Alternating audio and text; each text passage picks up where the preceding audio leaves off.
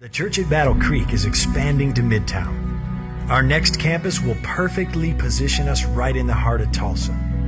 We're excited to watch as God creates something great again from another seed planted. I'm excited that Battle Creek is coming to Midtown because this will give us a chance to reach a new community and a new area. I'm excited Battle Creek is coming to Midtown because, wow, in the heart of Tulsa, what amazing thing God's going to do right here on this campus. I'm excited that Battle Creek's coming to Midtown because as a native Tulsan, I want to see us give folks the opportunity to see what a living, dynamic, exciting relationship with Jesus Christ looks like. We're excited Battle Creek is coming to Midtown because we love the culture. We fell in love with Midtown years ago, and we're excited about what God is going to do here. Hi, my name is Brian Craig, and I'm so excited to be at the new Battle Creek Midtown campus. Uh, something that's been so close to my heart for the last year and a half. I just have to tell you, it all started with a vision. Um, I love Battle Creek. I love the mission. I love Alex's heart. I love what I see happening over in Broken Arrow, but I don't live in Broken Arrow. I live about a mile from here. As we started kind of dreaming that direction towards this community church in Midtown, uh, what happened is we found out there's a lot of other folks that have been praying for Midtown. People even outside of Battle Creek. There's probably six other ministries that are praying for Midtown. And there's all sorts of influential people who live in these neighborhoods over here.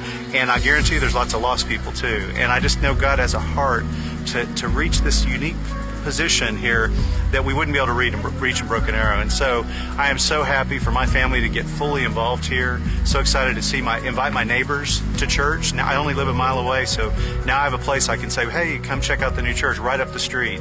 And so I'm excited to see what God's going to do, and uh, and we're going to be a part of it, and you're a part of it. Thank you.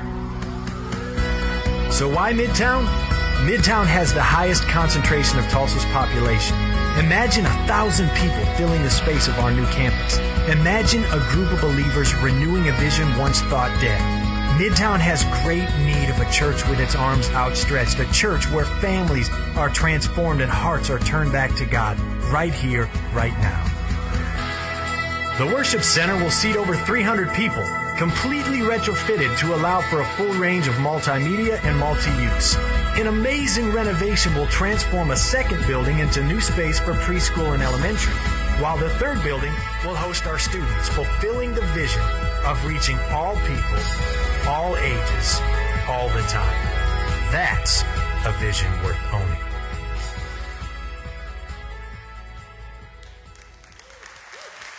It's very exciting. Well, today is, is day 20 of this fast that we've been doing together and this prayer time and uh, this devotion uh, that we've been doing together. And if you've been journeying with us over the last three weeks, uh, I just want to say congratulations. And uh, you have made it. We are here, and uh, we are lapping the last lap uh, today. And if you've been on this journey with us, you've seen God do some incredible things in your life. And uh, we have watched story after story happen, and miracle after miracle, and life change after life change happen. And in fact, if you have not uh, told us your story, I want you to do that. And I want you just to jot it down and send it to stories at tcabc.com. And in the next couple of weeks, we're going to start sharing some more of these stories because we want to give God glory. We ask God to do miraculous things in our lives, and, if He's done them in your lives, we want to shout it from the mountaintop, and we want to share it with, with the church family. And so send us an email uh, with your story on it. One of the things that I enjoyed the most over the last three weeks was this prayer time we did last Sunday on the Midtown campus, and uh, hundreds and hundreds of people came and, and prayed uh, and walked the grounds and the buildings, and from station to station, they prayed all afternoon, uh, asking God to be glorified in the preschool area, in the children's area, in the student area, in the worship area, and, and just believing God for great things and for lives to be changed uh, there on that campus. And then 197 people stayed for the worship time together, what will end up being the first worship service uh, we ever did on that campus of many, many, many, many to come for years and years and years to come. And it was really good.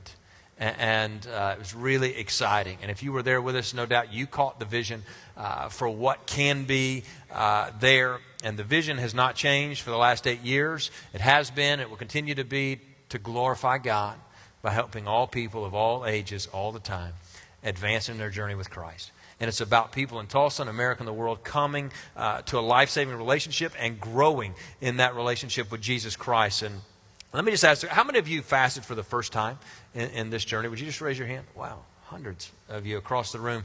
Uh, very first time. And uh, I just want to say congratulations. It's fun, isn't it? I mean, you feel like you're going to a buffet on the presence of God.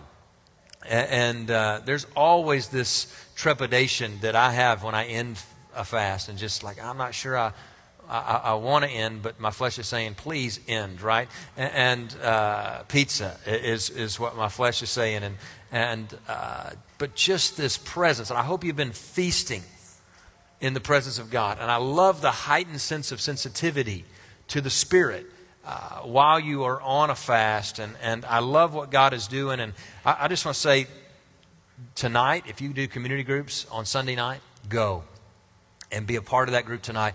Uh, and the other nights of the week this week, if your group is having, I've already talked to two groups who have already participated on Thursday night and Friday night because they're not having group next week because of Thanksgiving. And so they went ahead and did the Lord's Supper together. We're going to break the fast this evening and this week on, on Lord's Supper uh, together. And so, for the first time in eight years, we're going to do the Lord's Supper together all over Tulsa. And, and uh, a couple of weeks ago, I made a video just walking through a couple of passages of Scripture, teaching how to do the Lord's Supper and what the Lord's Supper is all about. And we're going to do it in homes all over the city uh, while you watch on DVD. And it's going to be really, really special time. I've already heard from those two groups that did on Thursday for how special it was. One group was 20s and, and one group was 60s.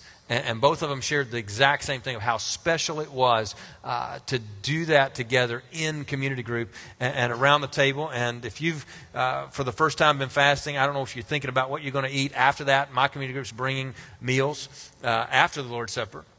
And uh, we're not just that spiritual that we're just going to do the Lord's Supper tonight. We're going to eat uh, afterwards. And uh, there are some people in the community who can cook, and there are some who can't. And I'm praying that it's the turn for those who can uh, uh, to, to bring food uh, tonight. And so uh, it's like going to a buffet, really, uh, as, as, you watch this play out. I don't, I don't go to buffets often, and, but occasionally I do. And when I do, I get my money's worth. And, and uh, that's just the way that it plays out. My son, my uh, oldest son, he loves him some Golden Corral.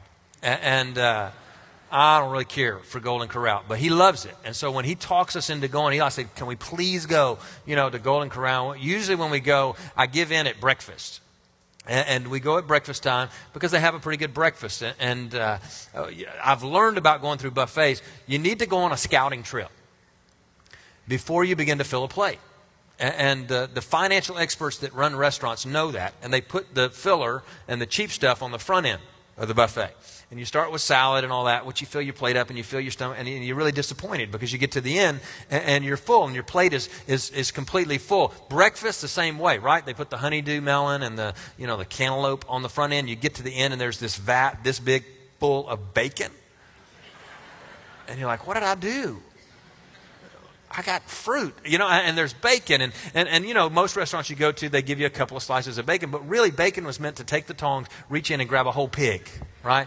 Put it on your plate, and, and, and take it back. And there's all kinds of opinions about bacon. For me, bacon should shatter when you touch it. I'm not into this flimsy stuff. I, I, I want all the pig cooked out of it, and I want it to taste burnt and, and, charred. And if my fork accidentally touches, I want it to just crush. And, and those of you who like it flimsy, it's a disease waiting to happen. And, and, but but but I think the invention of a buffet is quite honestly why Americans uh, fear making commitment. And uh, we all have this notion that life is this buffet. And, and that uh, we're going along filling our plate and we're carrying our plate through life. And we don't want to fill up our plate too early on commitments uh, or too quickly because we fear we might miss out later in life. And so we stay away from commitment. You say, Well, I don't want to take that job because maybe another one will come along. Or I'm not sure about that house. Or I don't think I'm going to get married yet because, you know, I, one person for, I mean, what if another one comes along? And, and so we avoid making commitments and, and we miss out.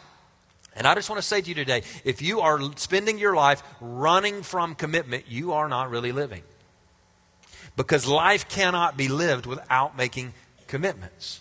And, and, and nothing great in life ever happens without a great commitment.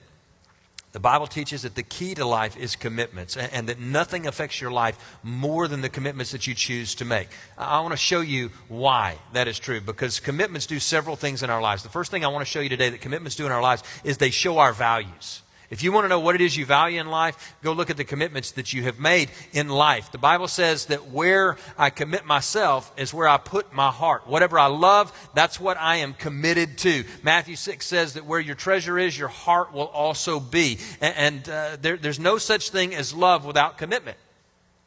No such thing as love without commitment. In fact, half of you are single adults in, in, in the room today. And. Uh, I just want to say to those of you who are single, if you think that somebody loves you and there's no commitment, I want you to hear me today and let your pastor love you by telling you they don't love you. They don't. Because with love comes commitment. And what you're not willing to commit to, you don't really love. God loved us so much that he was committed to us. And he was committed to us to such a degree that he gave his life for us. Romans 5:10 says, "But God demonstrated his own love for us in this." You could write in your Bible or on your notes there that God demonstrates his own commitment to us in this way, that while we were sinners, Christ died for us. His sinless life, his grueling death, his victorious resurrection, all for you. And he did it for you even when you were unloving. And he did it for you even when you were unlovable. That's real commitment, that's real love, and that's real selflessness. But the uncommitted life is in its essence pure selfishness. That's what it is.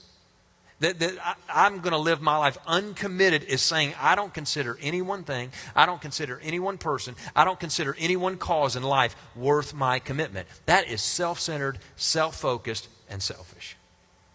And when you take the focus off of yourself and you put it onto God and what God wants to accomplish in and through your life, that's where you find real life because they show our values. The second thing that commitments do is they shape our lives. Proverbs 4:23 says, "Guard your heart above all else, for it determines the course of your life." Guard your heart. In other words, guard your commitments. Guard where you put your heart because your life is the sum total of your commitments. If I'm just committed to making money, my values are going to show that. If I'm committed to being liked or, or, approved of, all of my commitments are going to show that. Whatever you commit to, it shapes who you are. And it may not be who you want to be, and it may not be who God wants you to be, but the truth of the matter is, is when you commit, you're excluding others or other things in your life and everything else because I'm committed here. Matthew 6, Jesus said it this way No one can love two masters, for he'll hate the one and love the other, or he'll be devoted to the one and despise the other. So when you choose commitments, you're setting your character. And you're setting your life and you're setting your lifestyle and you're choosing your friends and, and, and you're selecting opportunities in your life. Why? Because all of those things are determined by what you commit your life to. And, and your commitments point you in a direction.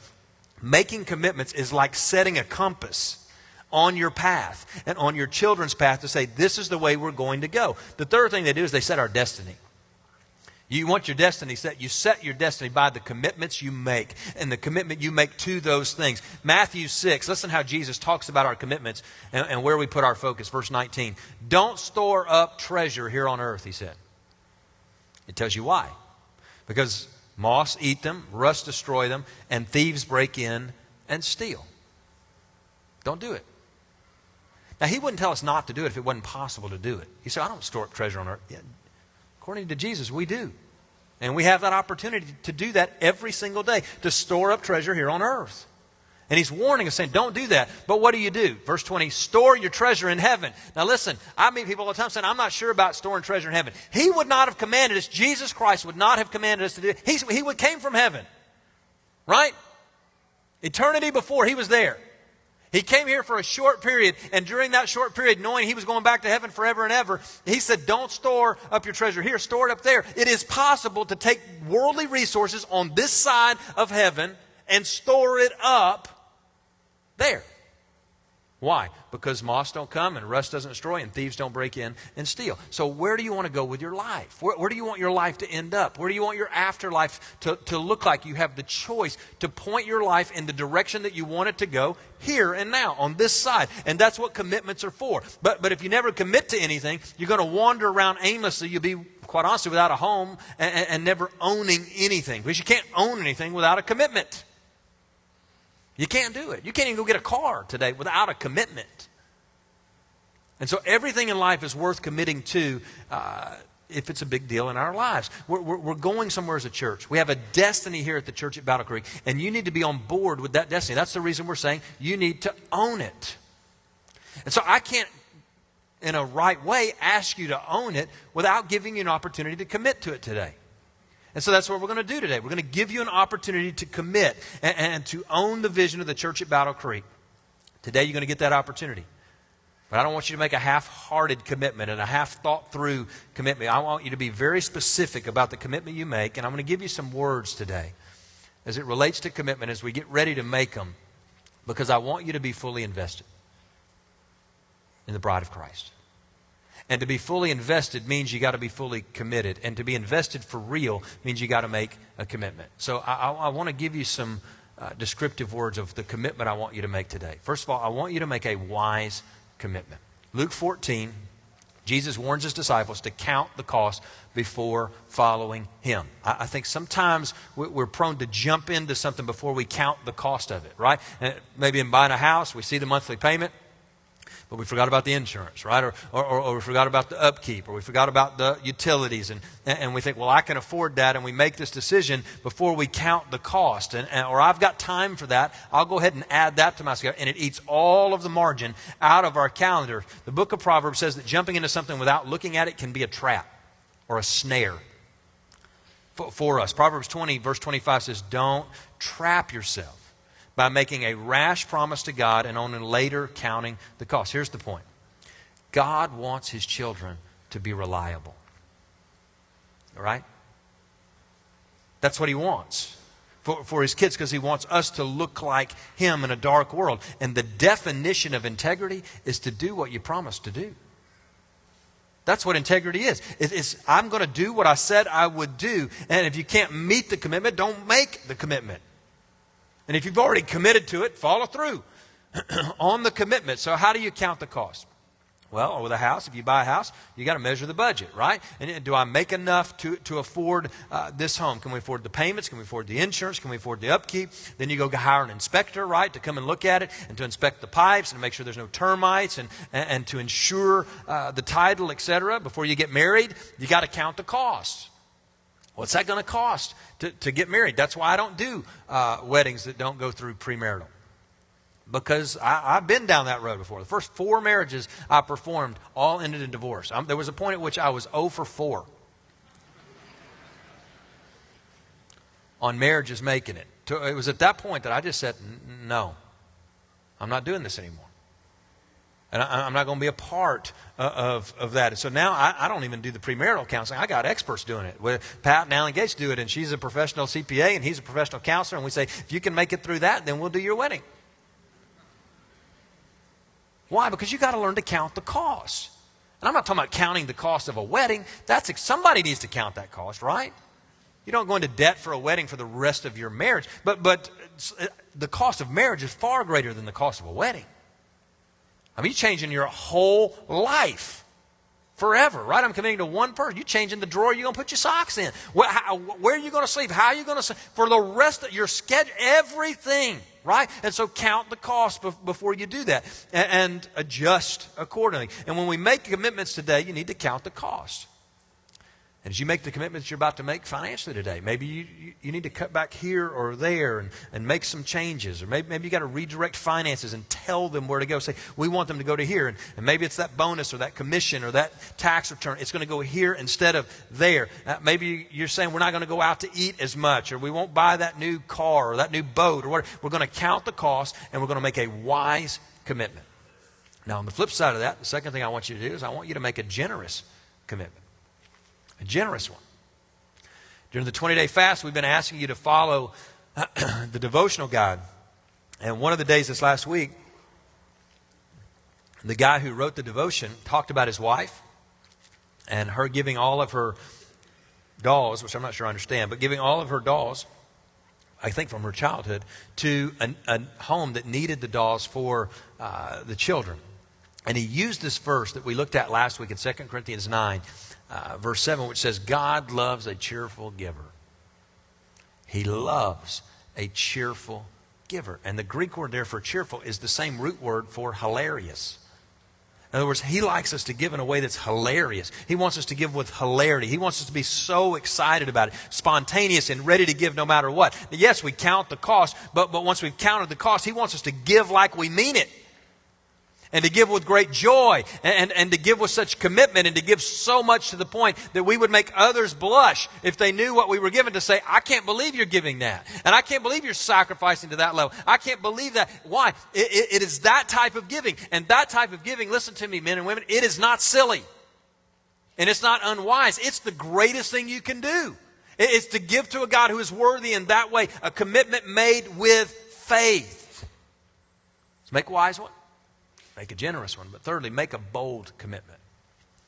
I think sometimes in our culture, we're a little scared to make a commitment. We're trapped in all of the what ifs, right? Uh, uh, what if that happens? And what if, you know, that crashes? And what if? And lose my job or I don't get the bonus or I, I, what if I, I can't make that commitment? What if an emergency comes up? And all of that is grounded in this desire, I think, for us to let our yes be yes, right? I mean, that's the way we, we want our yes to be yes, and so, and that's good. But, but if you've already counted the cost, then be bold about it. And let's take a step of faith and let's trust God to help us in it. And let's be bold with the commitment that we make uh, to God. There's a story in, in Scripture, and by the way, uh, once we make that commitment, God doesn't hang us out there in the commitments that He leads us to make. Matthew 17 is an interesting story, very interesting.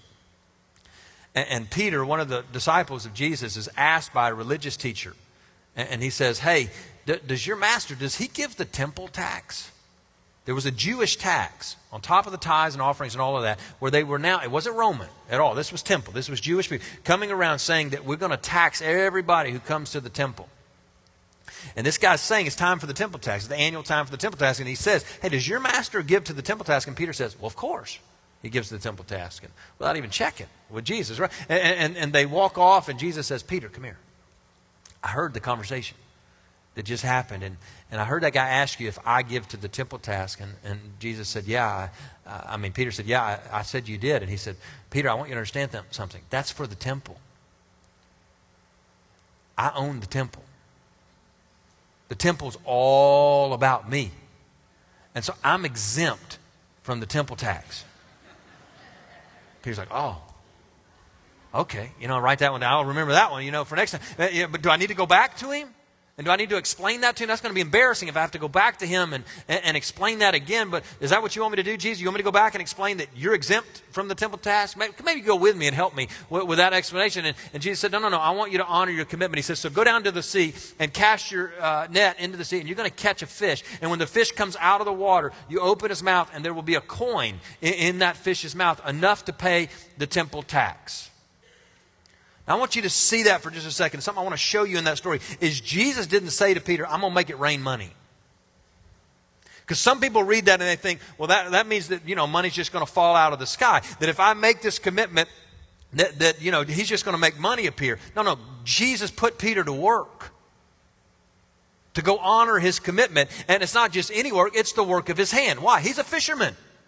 And so he put him back to work as a fisherman and he multiplied the work of his hand. Are you hearing what I'm telling you today? He increased the man's efficiency in the work of his hand. God is not going to drop money in your lap when you commit to be, do it God's way. You're not going to wake up in the morning and lift up your pillow and find a bunch of $100 bills without serial numbers. If that happens, put it in the stories at tcabc.com because I want to know about it. But it's never happened to me. But what does happen to me is He multiplies the work of my hand and He increases productivity. You may be looking at a raise you didn't know was coming. You may get a bonus, or, or who knows what the Lord wants to do. Uh, I don't know what He's saying, but what I'm saying is don't be afraid to approach your commitment with boldness. I got an email last week from a uh, family in our church who said, Pastor, we know what we're to give, and I just want to share this story with you. And they use envelopes And I've recommended that multiple times to you. It, it's what I use to budget in, in our home by Crown Financial. It's a program called Mvelopes, no E, Mvelopes. And it's an electronic envelope system. It's the best thing I've ever seen. And, and there's a link on our website to, to get you there. But you click and you drag every transaction into an envelope so that you keep track of it. It takes about five minutes a day. And, and so that you know, and I can run reports on my personal finances at any given minute because of this software. And it's easy. It's not like Quicken or books or all those other, I can't figure any of that stuff out. But this one's easy. And she said, God led us to give our entire vacation envelope. And she said it was with great anticipation and great, great joy that we took that mouse and we moved that little error over that envelope and we drug the balance over to our giving envelope so that we could write the check that God told us to give. And it was big and it was sacrificial and it was filled with great anticipation and great joy. And she said, and a few days later, my boss came to me and he gave me a bonus that I did not know was coming for the exact amount and God didn't have to do that. But He did. To say to that couple, I am so pleased with how you are being sacrificial and generous. I want you to give to me with great joy and pleasure, and I'm going to let you have a vacation too. Now, is he going to do that every time? I don't think so. But he does at times. And, and we need to make this commitment with boldness and centered on God. Make a bold, bold, bold commitment to the Lord. He honors it. Number four, make a God centered commitment a God centered commitment that is meaningful and that shapes your life because it's not about you, it's about God. And what you're doing in that moment is you're saying, God, I put you in control. I put you in control of my situation, I put you in control of my finances, and I'm putting you in control of my family. And it's meaningful because it tells your family and those around you that I'm committed to God and I'm committed to God's vision, I'm committed to God's purpose in my life, and I'm staking a claim and I'm owning the vision that God has for my life. And I'm setting the direction. I'm saying, God, you set the direction in my life from this point forward. A God centered commitment is a lasting commitment and is the beginning of something amazing and the beginning of something great and the beginning of something powerful in your life. Like I'm sitting here looking at, at church members that who, who, this last year told me uh, during a series saying that when you did that series with the talents and you brought those bags of money up on the stage to make that illustration, that they said we weren't tithers before and we committed to tithe. And what he told me is he said we gave more in this year than we've ever given before in our lives, and we became tithers. And what I want you to hear, Pastor, is that God increased our business 800 percent. 800% in, in one year so, so that God blessed it in an incredible way. Why? Because we are committed to doing it God's way. And we're committed to doing it. And I'm not talking about naming it, claiming it. I'm talking about putting God first in your life and saying, I trust you first.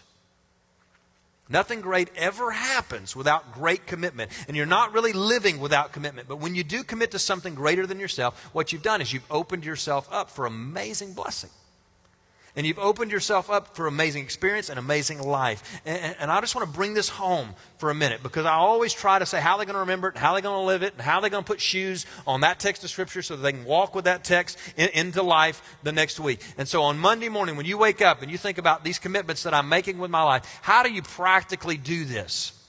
and, and your commitments are going to look different than my commitments. But there are some things that God calls us all to, all of His children. And I want to show you some of those practically this morning, very simply and easy and practically, with, first of all, one word that God is honored in when we make commitments to Him. And that one word is first. God is honored when we put Him first. So, how, how do practically, how do we put God first in our lives? Let me give you a couple practical suggestions. Number one, give Him the first thought of every day. Just as your commitments will determine the rest of your life, the first thoughts of every day determine the rest of your day. That, that is just how it plays out. You want to have a good day, then have good thoughts first in the morning. And, and, I think most of us recognize God off the bat, right off the bat, right? But, but it's different. For some of us, it's thank you, God, it's morning. And for others, it's oh, God, it's morning. But what I'm saying is recognize God first every single day with, with, your thoughts, and, and our thoughts should be on Him. Now, how do you do that? Well, a practical way to do that is not just to wake up in the morning and say, Lord, thank you for this great day. I'm giving it to you and I want to honor you in it. But as you go to bed, those are the thoughts on your mind. Right? That why? Because the last thing you think about at night usually is the first thing you're thinking about in the morning. That's just the way that it plays out. You ever had a song stuck in your head at night? You went to bed with it. You woke up in the morning, the song's still stuck in your head. I could give you all kinds of examples and, and sing them for you and embarrass you. If you brought guests, you're saying, please don't. But that's the way that plays out. And, and, and so as you go to bed, think of God and, and give God glory, credit for the day. And then you wake up in the morning giving God credit and glory uh, for the day that is before you. Pray. If you're married, pray with your spouse. I read the stats all the time that talk about, you know, the divorce rate now in the church is the same or is approaching the divorce rate in, in, in the world. And that may be true, but let me just tell you something. The divorce rate for married people who pray together every night will never approach the divorce rate in the world. It won't happen. And I just want to encourage you pray with your spouse at night and then wake up in the morning thinking about God, giving him the first thought of, of, of every day. Number two, give him the first day of every week. First day of every week. That's what we're doing here today. Why do we do this? Do we meet on, why do we meet on Sunday instead of, of Tuesday afternoon? Is it because the disciples did that and they were walking with Jesus? They did the same thing. Listen to what Acts 20, verse 7 says. We give him Sunday because it's the first day of the week. That's why we do it biblically, because he is worthy. Uh, Acts 20, verse 7 on the first day of the week, we gathered with the local believers. There is something about coming together as a group that is powerful. And I, I just want to go old school on you for just a minute. And I want to take you back to this commitment. And I want you to hear me today. Putting your family under the teaching of the Word of God with a faith family on a weekly basis is a worthy commitment to make. And it will set the direction of your life, and it will set the direction of your week, week in and week out, and it will set the direction of your children's lives. And I know the culture. I live it, guys. I got four kids involved in all kinds of activities. We meet ourselves coming and going, and, and I am sick to death of my kids' activities. I just got to tell you the truth. I hate the culture. I don't hate the people in the culture. I just hate the culture for what it does. And, and I'm just telling you, confessing to you today, if I don't set that commitment that we're going to give the Lord the first day of the week, I won't. And I'm the pastor. And nobody around here more committed to this place than I am. I'm saying you got to make that commitment and let it be a valued, high commitment in your life. And, and, I understand sports and, and all the activity, all these extracurricular activities that your kids are involved in. Mine are too. But, but I want you to hear me. And I understand that we have kids that are talented and we want them to explore that. we want them to meet people. We want them to learn life skills. And sports are great for that. But don't teach your children that those things are more important than God you will screw your children up and pay for it out of your own wallet.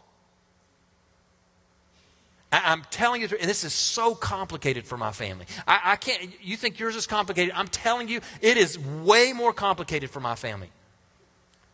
Because I want my children to understand that they come before daddy's job. And that they are ahead of daddy's job. And, and that if there is a conflict schedule with dad's job and their schedule, I'm going to choose them. It's extremely important to me for my children to know that. When I get up in the morning and leave to come to this place and that office right outside that door, I, I, I don't tell my children I'm coming to church. I tell them I'm going to work. Because I want them to understand that daddy goes to work. And I don't want them thinking the church is taking the daddy away. I want them to think work is where dad is going. And I want them to somehow separate the two in their mind but between dad's work and, and church. Now, you try to explain that to a kid and help them understand that and help them figure all of that out. But at the same time, I want my kids to know that God comes before them. And then when there is a commitment level and a conflict between their schedule and God, we're choosing God. Why? Because I want to teach my kids God comes first.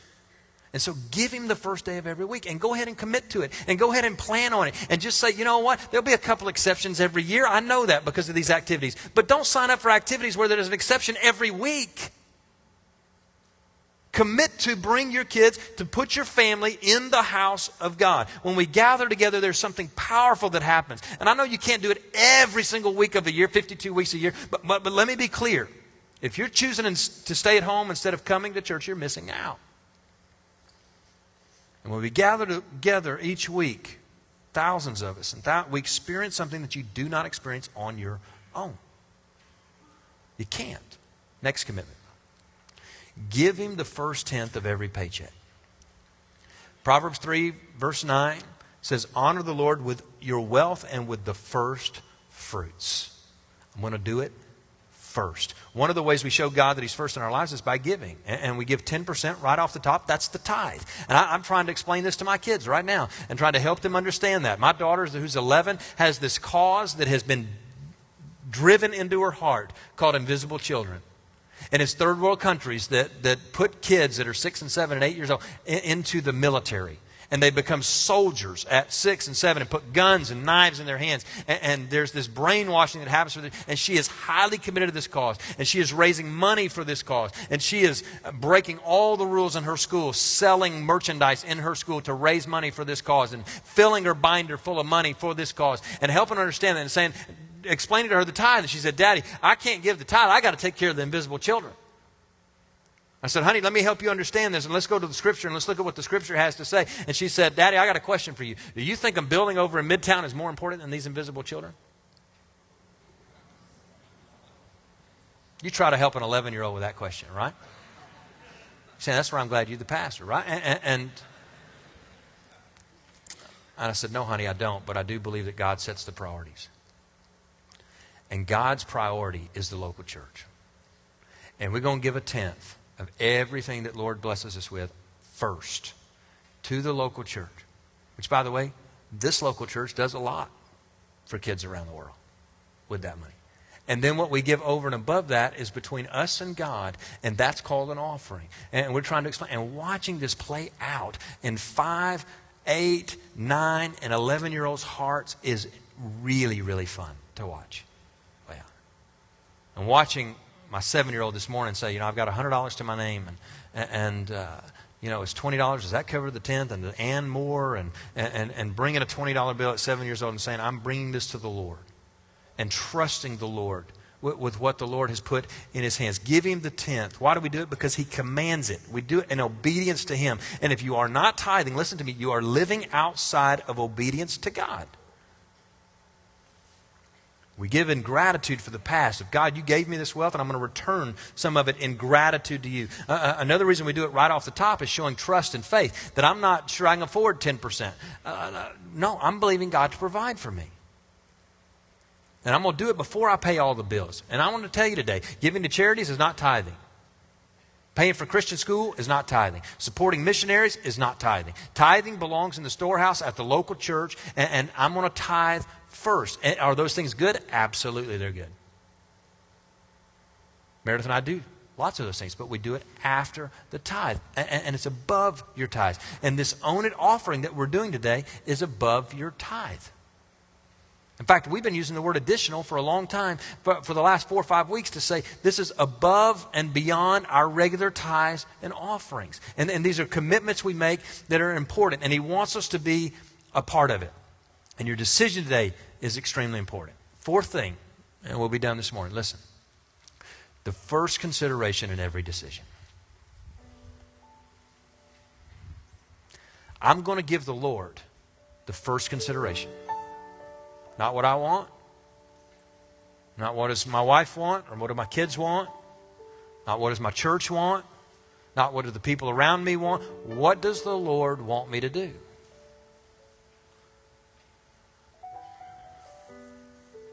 Pretty simple, quite honestly. Passage of Scripture you really ought to memorize if you don't know it. Proverbs 3, verses 5 and 6. Great promise for the children of God. In all your ways, acknowledge Him, it says. In all your ways, acknowledge the Lord. I'm talking about big decisions. I'm not talking about what to wear in the morning. Right? And, and, and I think you ought to Pay attention to that. I got kids, they're all different.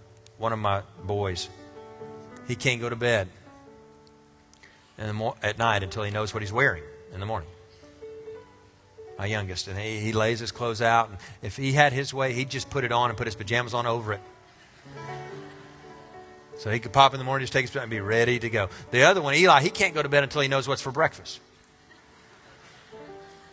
He has to know what's for breakfast. Sometimes we'll be laying there at night and that pillow talk, and he'll say, Dad, do we have lunch today?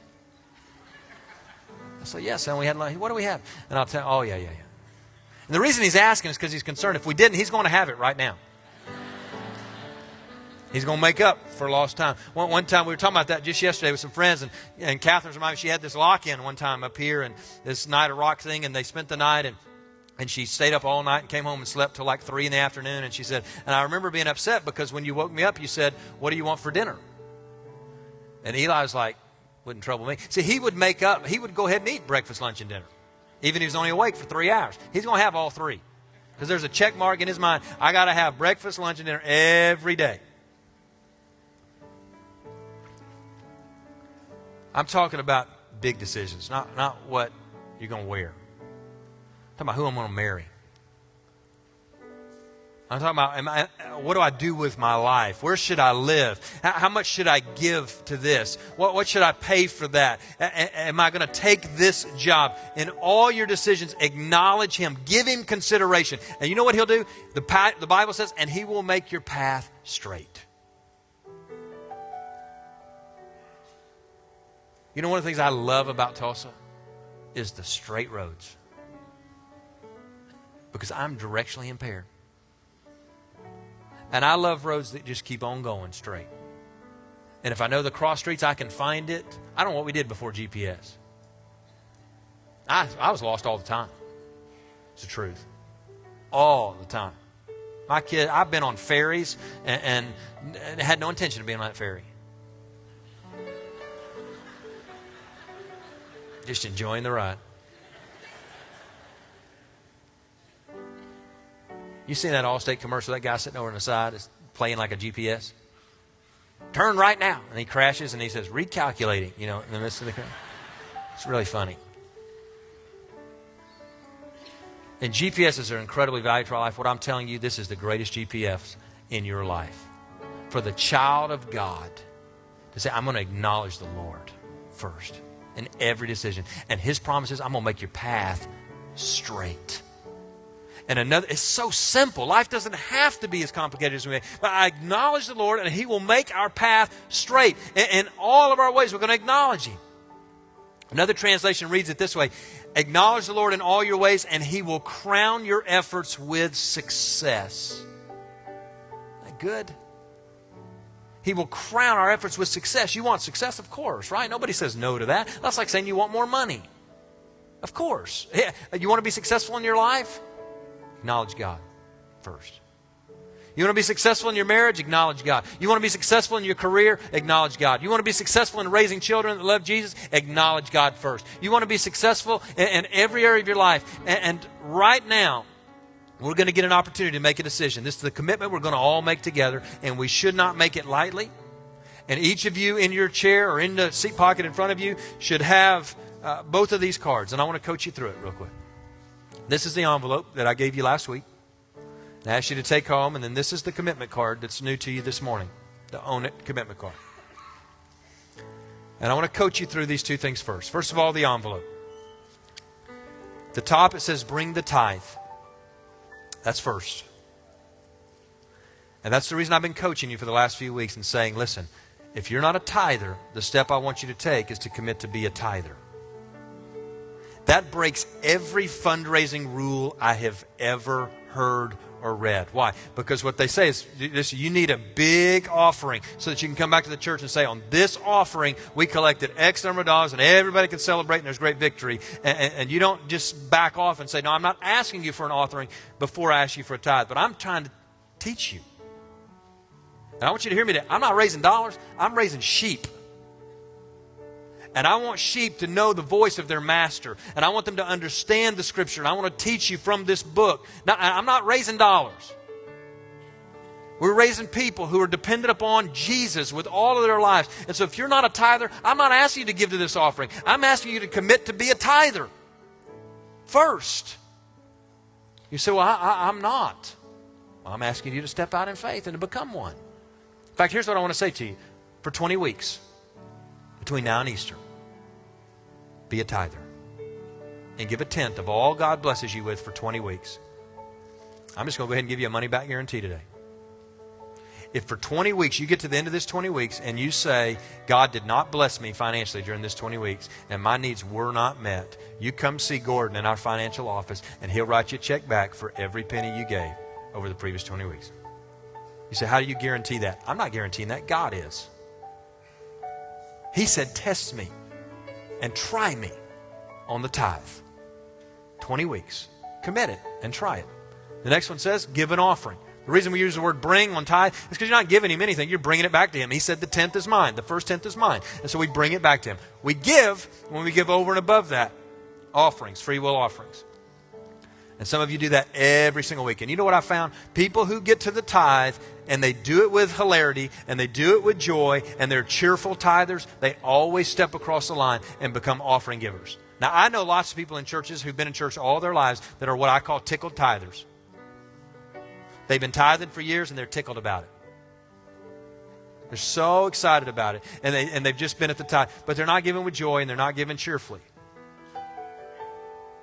And so, what I want to say to you is when you give with joy, you will always move over because of the joy that it brings you to be a giver. The next one down says next step, and that's last time and old. I don't want to print new envelopes. The next one's a blank. And I want you to write own it on that blank. Own it. And I want you to understand with clarity today the difference between these three things. And we've been using the word additional over and over and over. Why? Because we're making additional commitments as a faith family to Midtown. And so it's got to be additional to what I already tithe and the offerings I already give. And so fill that out and get ready to give if you haven't already done that. Now, this card, it's perforated. And this side over here says, I want to own the vision of Battle Creek. Dear God, I'm ready to put my faith into action by committing to give over and above my regular tithes and offerings. Today, I'm bringing you what I am able to give from what you have provided. With an expectant attitude, I commit to give blank over the next 20 weeks from what you will provide. Lord, please use my financial sacrifice to impact lives here in Tulsa, America, and around the world. Now, when you tear this apart, that side I want you to keep. Okay? So that you know what it is that you committed to the Lord. That side.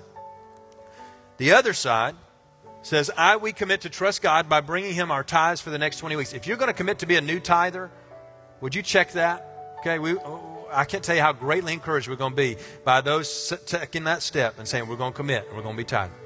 If you're continuing to be a tither, you already are, check that box. Then, I, we commit to give an addition to my or our regular tithes and offerings over the next 20 weeks the amount of blank. Same amount you put on that side. And then put your name and address on it and uh, print. Please, please print. You say, why do I need a commitment card? Because we got to know how to plan. We got to know how to plan and how to execute over the next several weeks to get that location ready to go in Midtown. Excited. So we're getting ready to give. Would you just pray with me all across the room, in both rooms, and on the internet today?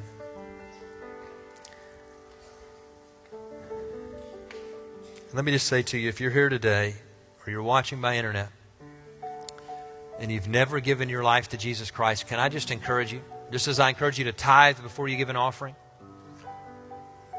before you give financially to the Lord, I, I want you to give your life to the Lord, to trust Him for salvation, to trust Him with your eternity. And if you've not done that, right where you're seated, would you just pray with me and say, Dear God, I know that I am a sinner, and today I trust you with my salvation. And I ask you, Jesus, to come into my life to be my Lord, my Master, my Savior and my forgiver. The best way that I know how, I turn my back on my sin and I trust you alone, Jesus, to save me. And I want to thank you, thank you, thank you, Jesus, for saving me. And Lord, today we pray that you'd help us to make a wise commitment and a generous one, and a bold and a God centered commitment. And as you pray about what your part is in that, and you talk to the Lord about that, I want you to remember this has zero to do with what we want from you. It has everything in the world to do with what we want for you. I told you a few weeks ago about some people that I'd met that I've been talking to about this about Midtown, about other opportunities here. And, and, and one of them used this phrase. I will never forget his response. And he said, Pastor, I am so excited for the opportunity to be finally fully invested. Fully invested at what the Lord is doing in my church. In fact, it was his comments that led us to the slogan and, and title for the series, Own It that I'm so excited to be fully vested and invested in the vision and the ministry and the mission of Battle Creek.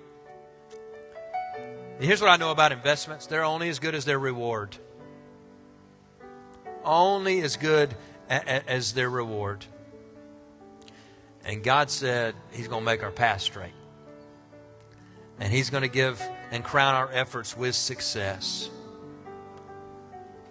Those of you viewing online today, you can check that connection tab to fill this out. Lord, we're making commitments to you.